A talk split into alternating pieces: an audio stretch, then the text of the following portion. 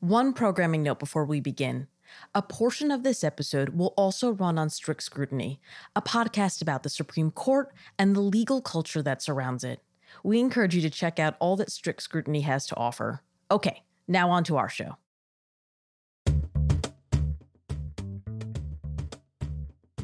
From the ACLU, this is At Liberty.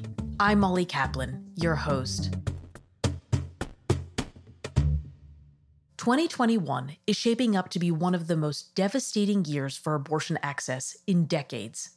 State legislatures have enacted a blitz of new anti abortion legislation. As of September 1st, when Texas's six week abortion ban went into effect, abortion has become functionally illegal in the state. The law, which deputizes citizens to sue anyone involved in abortion care, has emboldened other states to introduce copycat bills threatening to make it near impossible to access an abortion in parts of the country. The Supreme Court is gearing up to hear challenges of some of these state laws, including a case from Mississippi that directly challenges the 1973 precedent set in Roe v. Wade. Given the court's conservative supermajority, many legal experts are warning that access to abortion may hang on congressional action. The Women's Health Protection Act, a bill that could legally enshrine the right to abortion care, passed the House on September 24th, but faces a battle in the Senate. To discuss the state of abortion rights and to preview what's to come this fall, we're joined by three experts leading the legal dialogue. Melissa Murray, constitutional and family law professor at NYU Law and co host of Strict Scrutiny, Imani Gandhi, senior editor at Rewire News Group and co host of the podcast Boom Lawyered, and our very own Alexa Kolbi Molinas, senior staff attorney at the ACLU's Reproductive Freedom Project. Welcome to At Liberty, and thank you all for joining us. Thank you for having us. So, uh, there's obviously a lot happening right now. Can I ask for your individual 6,000 foot take on the state of abortion rights in this country? And Melissa, why don't we start with you? I think it's as you said, Molly, there has been a blitzkrieg of ever more restrictive abortion laws that have been passed in states. Uh, I think this is likely a response to the changed composition of not just the Supreme Court, but the lower federal courts, where I think anti abortion activists expect to have a more hospitable reception. But to my mind, what has really become I, think most pronounced is not only just sort of the spate at which these more aggressive laws have been passed, but that we are now becoming normalized to them, almost anesthetized to them. So there is a current challenge that Alexa will talk about uh, pending before the court to a Mississippi 15 week ban on abortion. And there, of course, is the six week ban that is in effect in Texas. I think one of the things that that six week ban has done is made the Mississippi ban look reasonable, even though it is patently unconstitutional. So by being more assertive and aggressive in these restrictions, uh, abortion opponents have managed to shift the Overton window in a way that I think was almost unthinkable two or three years ago. Imani, how about you? What's your take here? I have to agree with Melissa. And since we're talking about Mississippi, I have to harken back to the 2011 fight over personhood in Mississippi because, to my mind, this abortion rights fight is tied up in the fight for voting rights for the past decade, there's been a strategic attack on voting rights, which has made it so that people who are um, who are most affected by these abortion restrictions can't seem to vote the people out who are trying to impose those restrictions. I think harkening back to the personhood fight in 2011 is really key because that fight happened in Mississippi. There was this fight over personhood in Mississippi at the same time that the fight over a voter ID law was going on. And at the time, there were a lot of reproductive justice advocates who were asking mainstream repro organizations for help in fighting both of them. And they were told no. Dexter, stop barking. I think your dog Jesus. is really animated about this issue, really wants in on this conversation. Every time I talk about abortion rights, he's like, yeah. um, and so what I think, you know, it's I think now it is great that there are so many organizations that have embraced the reproductive justice framework. I think it's a shame that that embracing of that framework didn't happen 10 years ago when we probably could have done something about it. Because as Melissa said, we've become so anesthetized to these restrictions that a 15 week ban seems reasonable. The fact that there are something like 14 states that have 20 week bans on the books seems reasonable, but they are as unconstitutional as the six week ban. So I think we need to be careful about how we talk about these things and let people know that they're all unconstitutional. And this sort of gaslighting that's going on to make you feel like certain bills are less unconstitutional than others is really frustrating. Alexa, I'm wondering if you think that the feeling of being anesthetized stopped for a moment when the court said that the Texas law could go into effect because for me at least, that really marked a turning point where I noticed that people seemed, at least temporarily, awake about this issue and about how serious it is that the Supreme Court majority is not in favor of abortion access. I mean, I think that's exactly right. I think at that moment it really did, I think, spark a lot of awareness in people. But there's a concern, like like what Imani is talking about. A decade ago, we were looking at multiple fetal personhood ballot initiatives. Like that in and of itself, they were putting to an election in more than one state whether we were going to grant all legal rights to embryos and fetuses. And that also itself was a major flashpoint. It should have been sort of like a major wake up call. And so I think some sometimes, well, absolutely, I think what's just happened in Texas has really captured people's attention and people are now focusing on this issue.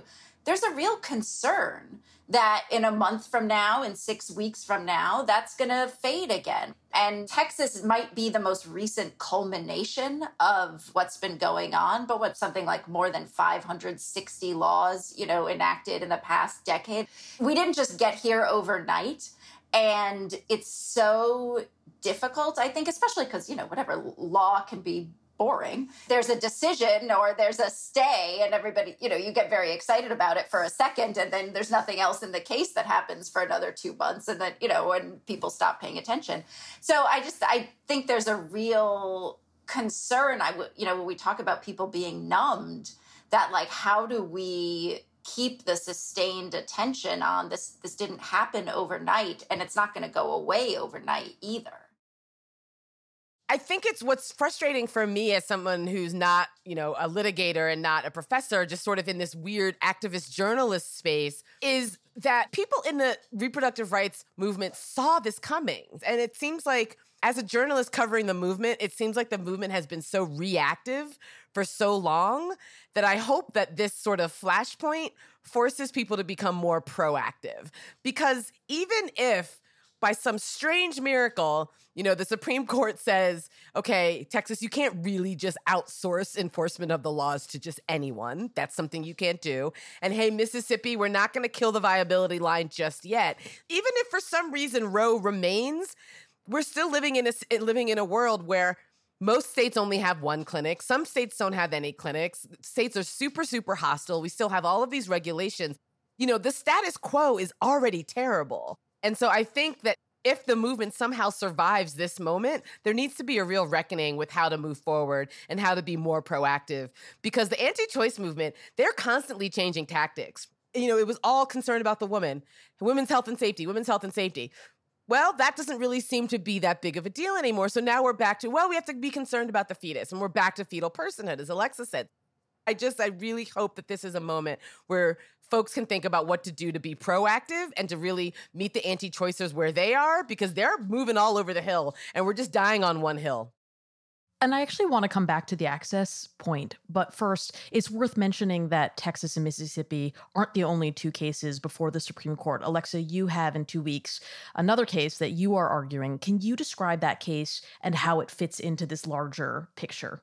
Sure. So that case comes out of Kentucky. It's called Cameron versus EMW. And while the legal question that is before the court doesn't have to do with abortion law, it's a very sort of procedural legal question. It's a question about whether the Kentucky Attorney General can intervene in a case at the 11th hour or really the 12th hour um, it was a challenge that we had to a, a ban on a safe and common second trimester abortion method, and we had won two courts had struck down this ban, uh, which would have effectively banned abortion in Kentucky beginning at 15 weeks. And after we won the second time, the Kentucky Attorney General, who was at that point not a part of the suit, tried to intervene, which is sort of a procedural mechanism that people who are outsiders or strangers to the lawsuit, you know, not a plaintiff, not a defendant, but a third party who wants to come in can try to use intervention to try to come in. And he basically are, is trying to use this at the 12th hour to come in and revive the abortion ban that we had successfully struck down twice. And so while the question that is before the Supreme Court is just limited to is he allowed to enter the litigation at this late stage? The stakes are obviously much broader than that. And for Kentucky and for the surrounding area, because Kentucky really is, in particular for second trimester abortion, a haven for many of the surrounding states. I mean, there's still only one clinic in Kentucky that provides second trimester abortion, but they provide for people in Tennessee and Indiana and West Virginia, as well as for Kentucky. And the question is really whether the Attorney General is going to be given this chance to come in and try to revive a ban on abortion beginning at 15 weeks, just like in Mississippi, in Kentucky. And so, again, while the legal question is about sort of technical stuff about intervention and jurisdiction and, you know, very sort of legal, you know, law school exam hypo kind of stuff, uh, the stakes are really much broader for abortion access. It's as much a case about abortion access as Mississippi or Texas is. I'm curious, how meaningful is it that there are three cases before the Supreme Court? In my 10 years at the ACLU, there's usually one every couple years. This seems really unusual. Is this significant? I think it's significant, and they're coming up in different postures. We have one coming, Kentucky coming through this question of intervention. You have Mississippi as raising the question about Roe and whether or not the viability line is going to stand. Um, and then you have Texas coming through the shadow docket, and is now there's another cert petition pending to try to bring the case before it. And probably DOJ's case in Texas is probably not far behind from the Supreme Court as well. So I think that that probably is unprecedented in terms of the number of active cases that are either either being heard or considered by the Supreme Court all at the same time. I'm also really curious about precedent and Melissa, I'm wondering if you can talk about this a little bit. You know, Roe v. Wade is the law of the land. And I'm not a lawyer, but my limited understanding is that you can't just wake up one day and decide, eh, sorry, I don't want that anymore, even if you are a justice on the Supreme Court. Can you describe what precedent means in this case and also how some of the Supreme Court justices have started to seed the ground for a sea change? Sure deference to precedent is a hallmark of the rule of law. The whole idea of stare decisis is the idea of letting that which has been settled stand. And the Roberts Court, I think, has been one that has been very expansive in its understanding of what it means to honor and defer to precedent, and indeed, um, what even is a, a precedent. And so we've seen throughout the now 15 plus years of the Roberts Court, um, a kind of incremental chipping away at precedents, calling precedents into doubt, um, casting doubt on certain precedents, um, and then coming back to them in subsequent cases to say, you know, we told you that this precedent was problematic. We told you that there was a problem with this precedent, still a problem. And then in the next case, well, we've told you in two cases that this precedent is a problem and it's out of sync with the rest of the jurisprudence in this area. So we're going to step in once and for all to make this coherent by overruling this precedent that we've now told you two times is a problem. That's a standard move for the Roberts Court. They have done it over and over again. Um, they, they've done it in union rights most significantly, and it's just sort of a stock two step. And I think we're seeing it now in the abortion realm more clearly. So there was a case a couple of terms ago in 2016, Whole Women's Health versus Hellerstedt, which sought to inject a little more rigor and provide more guidance to lower courts as to what they were to do in assessing whether or not an abortion restriction posed an undue burden on the abortion right. And the whole idea here was that lower courts and the Supreme Court had to actually balance and weigh the benefits of the law against the practical burdens that the law actually imposed on abortion access on the ground. And you know doing that weighing if you determined that the burdens outweighed the benefits then it was you know an, an undue burden and had to be invalidated. That was the law of the land. In 2016 it was decided by a 5 to 3 majority of the court In 2019, a case appeared before the court, June Medical Services versus Russo, that challenged a Louisiana admitting privileges law that was the virtual twin of the admitting privileges law that had been struck down in Whole Women's Health versus Hellerstedt.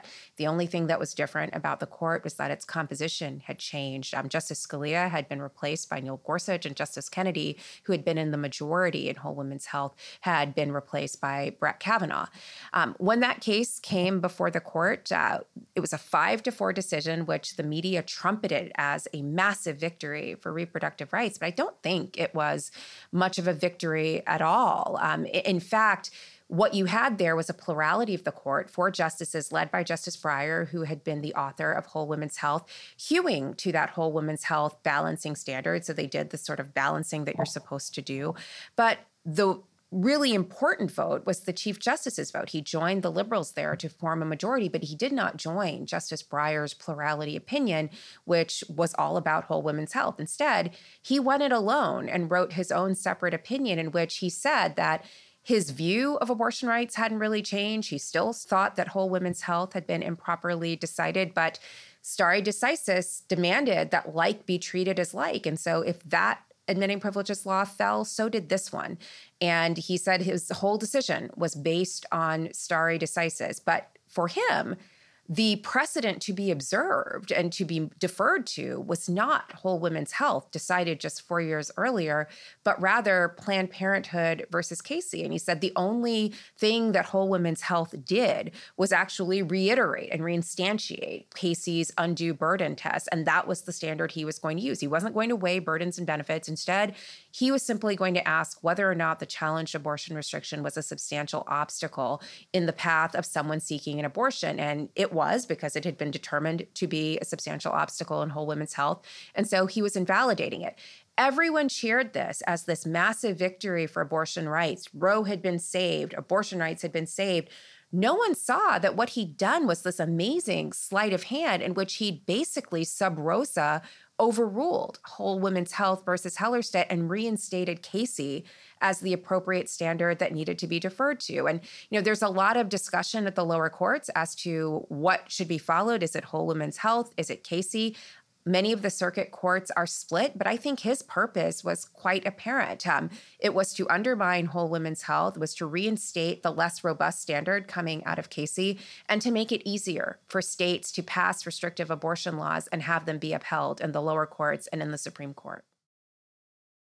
I love that point from Melissa. Robert sort of, you know, donned a monocle and was like, do we really want to say that they need to be weighing benefits and burdens? Or should we just go back to this, this substantial obstacle test that the court set forth in Casey? And the problem that I've had with the undue burden test generally, and particularly as the federal judiciary lurches rightward, is that the undue burden test and what's a substantial obstacle is such a subjective analysis that you know, a Trump judge could look at the admitting privileges law that was at issue in June Medical Services and one of the the laws at issue in Whole Woman's Health and decide, you know, it's not unreasonable for the state to require them to have a, a admitting privileges within 30 miles. And sure, these doctors claim that they tried to get admitting privileges, but how hard did they really try? So a lot of these rules don't really make a whole lot of sense as a legal matter, but they do give a lot of wiggle room to potentially incompetent judges that are sitting on the appellate court benches all across the country. Well, and I think that what a lot of this is really highlighting is that the other side, whether we're talking about courts or the people behind these laws, are playing a long game. We have the right We've had it for almost 50 years and now puts them in the position to just try everything they can to take it away. And when you have nothing to lose and everything to gain, you could just keep hitting and hitting away. You can do this incremental and piecemeal strategy. And they will do something for 10 years before it works, but they keep doing it. We were talking before about the reason bans. I mean, I remember we at the ACLU we challenged Arizona's reason ban on race and sex selection abortions in 2013. Now everybody's talking about reason bans and this is you know Justice Thomas's concurrence and now this issue is is coming to the fore. I mean they've had these laws around for a long time these laws that ban abortion based on you know one reason or another and they have been putting them into place and we tried in 2013 we tried under an equal protection race discrimination theory to challenge Arizona's ban on race and sex selection abortions, and we we lost. They will continue to pass laws and to try different legal arguments and to issue decisions that even if they don't directly strike something down, chip away piece by piece and lay the framework for eventually another decision being able to overturn it. And I think that's something that we on our side have to keep. I mean, it's hard. It's hard because we're also trying to put out fires and it's hard to do two things at the same time. But it's really been their strategy and a fairly successful one all along. But it's also because they view success in a more long term way than I think sometimes we do. And so I think that's also something we really need to keep in mind.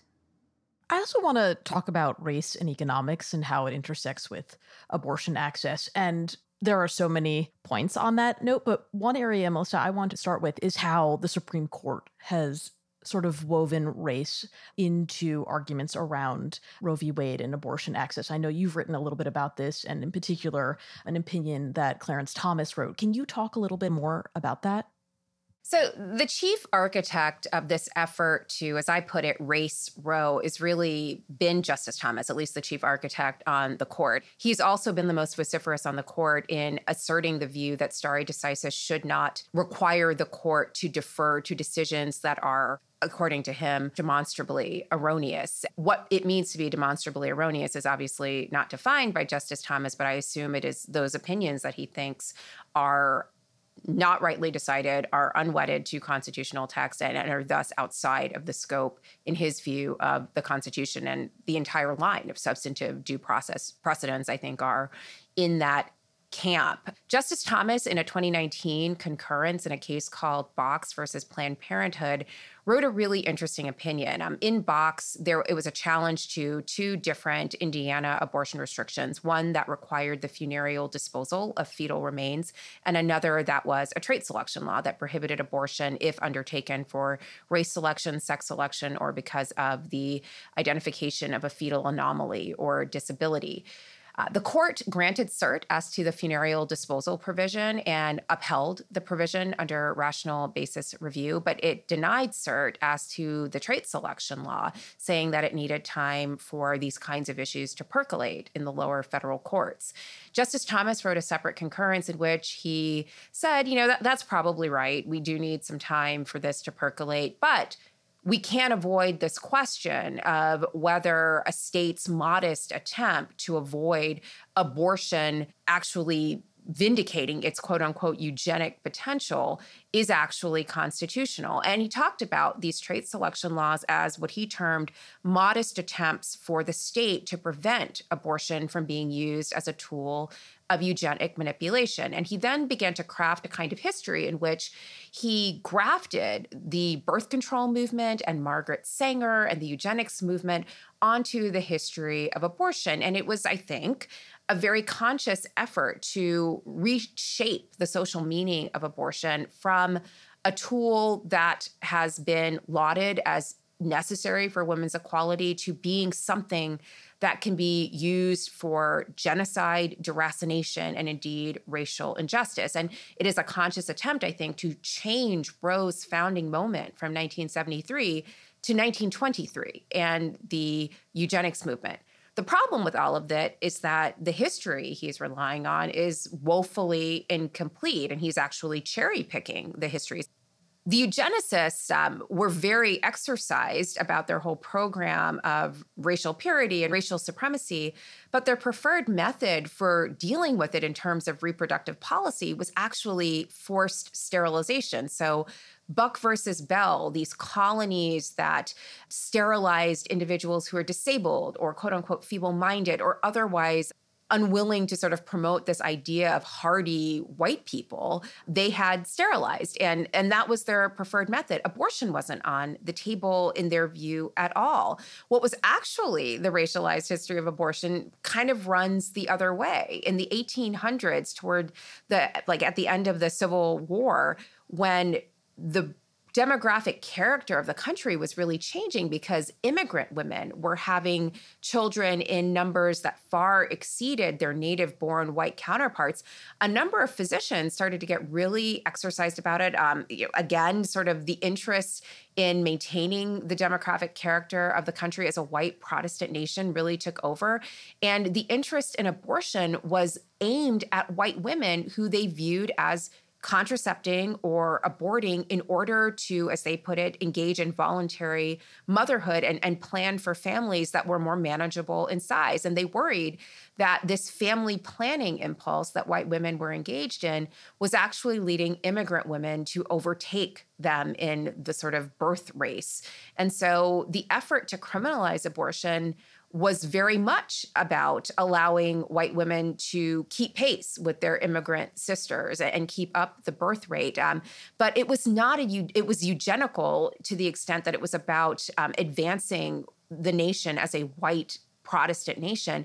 But it wasn't the same kind of tactics that you saw in the 1920s, where it was about stopping people from reproducing. This was about encouraging certain people to reproduce. And, you know, it, it's also worth noting that as much as Justice Thomas is intent on grafting these two histories together, even though they're really quite distinct, he really misses the idea that there's something radically different about a state sponsored and endorsed program of reproductive control that sterilizes people, as the eugenics movement did, and the prospect of a Black woman exercising her constitutional right to terminate a pregnancy because that is the choice that she has made.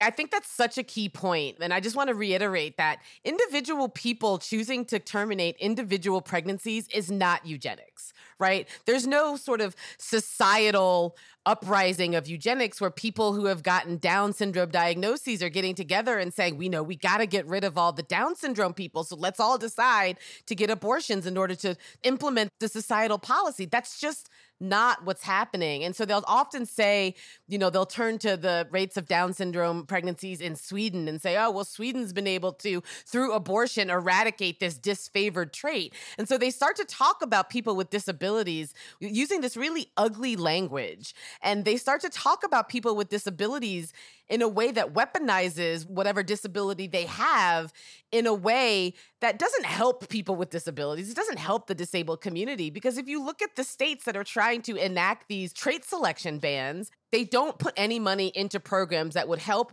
parents or families raising kids with disabilities do that in a safe and healthy way. So I think that it's really it's grossly hypocritical for someone like Clarence Thomas to use these really white supremacist notions about reproductive control as an effort to further infringe on the reproductive rights, particularly of Black women. And when it comes to specifically these race selection traits, you know, certainly in the at the turn of the 20th century, there was a lot of concern about white women committing quote unquote race suicide. Uh, you know, President Roosevelt, Teddy Roosevelt at the time, actually talked about how it was incumbent upon white women to keep birthing babies because you know all the blacks and the browns they're out they're outbreeding you. There's still that concern today, right? I mean, you see these these stories about how oh in the year 2055, the country is going to be majority non-white Latino or Latin Latinx, and it's like you can almost hear the panic in white people's voices. Your Tucker Carlson's, your Steve King, you can hear the panic in their voices as they start talking about replacement theory and these these black and brown immigrants coming into this country and they're having anchor babies, quote unquote anchor babies. Just this really really ugly language that just lays bare that their goal is to maintain white supremacist control over this country, to corral all the white women they can, whether they're wealthy or not. They just want more white babies, right? And they don't care how those babies come about. People will always ask me, "Well, you keep saying that really these abortion restrictions are about are about demographic shifts. They're about concerns among the white population that their demographics are winnowing." And I mean, let's not forget xenophobia because the basis of these sex selection bans is the same yellow peril argument that we have been seeing in this country since before the 20th century, right? If you listen to the legislative history, when these states pass laws banning abortion on the basis of sex, it is all based on people from India and China are coming to this country and they are bringing their ways with them. There's an amazing amicus brief that was filed in the Ninth Circuit in our challenge to the Arizona race and sex selection ban. One of the plaintiffs in that case was the National Asian Pacific American Women's Forum. And there was an amicus brief really looking into the history of treating Asian people in this country as a fifth column and the history of yellow peril in this country and just the complete connection between the rhetoric that is being used to support these sort of abortion bans on the basis of sex and the same sort of language that has been used for over 100 years to talk about Asian immigrants in this country. So there's just a complete synergy here in what we're talking about just to say another thing about the sort of about the race selection bans i mean if you go into a gynecologist as a black woman or a brown woman and you say to the gynecologist or the obgyn i want to have an abortion because i'm afraid my baby's going to be black like that's just not something that black women say because if you're a black woman, this assumption is that you're going to have some sort of black baby, whether it's mixed or not. What really the race selection bans are about, it's about racist white folks whose daughters are going out and having sexual relationships with black men, getting pregnant, and then the, that those racist white families don't want to have their daughter having a having a black child. So I really think that those sorts of restrictions really say a lot about white America more than they do about black America even though they do base those restrictions on this absurd idea that somehow black women getting abortions is a, is a genocide, right? That black women are somehow participating in a genocide of their own people by making choices about their own bodies, oftentimes because the state will not help them raise the children that the state wants to force them to have. I also really want to address the fact that the path along the Supreme Court and the court systems is one path. Can you talk a little bit, maybe Alexa, about what's happening outside of the courts? We have the Biden administration, we have uh, Congress has introduced a bill. Is there hope in those other paths? Because it's looking a little bit depressing at the Supreme Court level. Look, there are a lot of levers that need to be leveraged right now. And certainly what we're seeing from the Biden administration is unprecedented from what we've seen from, you know, the at least at the federal government level in the past, not only the Department of Justice's lawsuit in Texas, but you know, coming out in support of WHIPA, the Women's Health Protection Act, which has just been passed by the House in uh, Congress, and at least at the time that we're recording, should be going up for a vote in the Senate and the White House has expressed its support for WHIPA. There is also, I think it's important to remember when we're talking about WHIPA, there's also the Each Woman Act that's uh, been introduced in Congress, which would specifically target funding bans at the federal level that restrict insurance funding for abortion, both in terms of Medicaid, but also any federal funding program for abortion, whether it's through Indian Health Services, the Bureau of Prisons, Peace Corps, military, federal employment. There are these bills at the federal level, and I think they reflect the fact that we understand that in many respects we need a federal solution here. It's not coming from the courts. I mean, we are doing our best in the courts and we will continue to fight in the courts. And I think the courts are an important tool, but they're not going to solve everything. And likewise, what we've seen in the, the demographics of state legislatures is that that is where a lot of the restrictions and bans are coming out of. And so the need for a federal solution, I think, has become sort of more stark than ever. So there's definitely movement happening there, but, you know, that movement only happens as a result of pressure from below. That needs to continue so that people's elected representatives know that that is what they demand of them and that is the work that they demand that they be doing and what they use their power for. Um, but there's also there is work in the states as well. Democratic states for example you know new jersey has is the opportunity now to pass a bill that could enshrine protections for abortion access, get rid of existing restrictions, and also expand coverage. And I think it's important, even in states where we think, oh, that's a safe state. They don't have to worry there. No matter what happens at the Supreme Court, you'll still be able to get an abortion in New Jersey. But I don't think we can be so passive. I don't think we can just sort of assume that everything's going to be okay. And I think there is a real onus on democratic states, or at least states with the political will and majority to make these changes, to be not only enshrining these protections right now, but expanding access. Because if the worst does happen at the Supreme Court level, or if we see other copycat bills like Texas that are able to, you know, take effect, where people are going to need places to go and states where there still is abortion access are going to have to do everything they can to ensure that access is there not only for the people in the states but for people who have to come there. And that can look like a lot of different things. I mean that can look not only like just passing a law that protects right to abortion but think about expanding Medi- state medicaid coverage for abortion. Think about the reimbursement rates that are provided for abortion providers under Medicaid. Even in the states that have state Medicaid coverage for abortion, the reimbursement rates are often so low that they are essentially meaningless. And so it essentially requires abortion providers to provide care for free for people because the money that they get back from the state doesn't in any way cover the cost. But because abortion providers, unlike I think the rest of medical care in this country, are so devoted to their patients and provide so much free care, they make it work.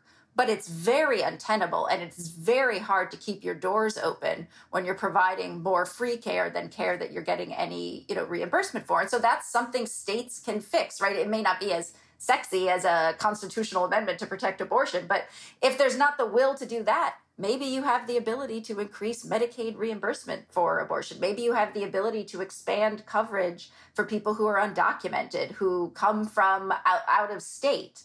You know, there's many things that can be happening at the political level, you know, both state and federal. And I think it's important to just be throwing everything we have. Everybody with the political will, with the power, with the ability to get these things done needs to be doing it right now. It's not just going to be happening in the courts to tack on to something that Alexa said, and that is that you know so another thing that states can do is to protect providers by enforcing by passing and enforcing buffer zones, right? Because you have states like Kentucky, for example, there's one clinic and it is besieged by protesters all the time, which makes it very difficult for providers to do their work. It makes it very difficult for people who, who are seeking abortions to actually get in the door. And it just increases the amount of stigma that surrounds the work that providers do. Like, these are people who literally are risking their lives in a climate of real violence in order to provide care because they care about their patients and they want what they want what is best for their patients. So I think that's a really critical point for you know, democratic states, for blue states to not just say, hey, whew, we protected abortion, but also what can we do to protect providers and protect patients? And Melissa, let's end with you. Where are you focusing on for the next phase of this movement? So I think Imani is exactly right to think about this as inextricably linked to voting rights and other efforts to undermine the democratic process. Um, we are so conditioned to think of these things as siloed. There's abortion rights, there's voting rights, there's this, but you don't get a legislature that is passing an obviously unconstitutional six week ban on abortion unless you have redistricted your state such that the legislature leans in a particular ideological direction and you have managed to suppress the votes of the many voters who would object to that. And there's widespread public support for abortion rights on the ground. People may disagree about what the nature and scope of abortion rights should be, but they agree that there should be a right recognized in the Constitution as it is in Roe. And there's a tremendous support for that. You don't get a law like the one passed in Texas without basically completely commandeering the process to minimize and suppress the voices of all of those people on the ground. And, you know, it, it doesn't just have repercussions in abortion rights, it has repercussions all over the place. Um, the whole fight about critical race theory, the fight about schools and mass, all of this goes through the legislature, which is why we must understand the fate of abortion rights to be linked to this effort to limit and suppress the voices of voters all over this country. Well, thank you so much to all three of you. This was an incredible conversation and so appreciative for all the work that you individually all do. So thank you so much. Thank you. Thanks so much for listening. This was an especially important episode for me because it's my last as host. After 11 years at the ACLU, I'll be graduating at the end of this week. And I really mean graduating. It has been incredible education, and I somehow got paid along the way. I started as an intern and I I just refused to leave and here we are 11 years later. Hosting this podcast in particular has been one of the most meaningful parts of my ACLU education and I just want to say thank you to all of you for listening along the way. We're figuring out right now who will take over as host, so stay tuned because the talent well is very deep at the ACLU and it's an embarrassment of riches to choose from. And just in case you haven't heard me say it enough already, if you like what we're doing here, please subscribe to At Liberty wherever you get your podcasts and rate and review the show. We really do always appreciate the feedback. Stay strong, everybody, and thank you so much.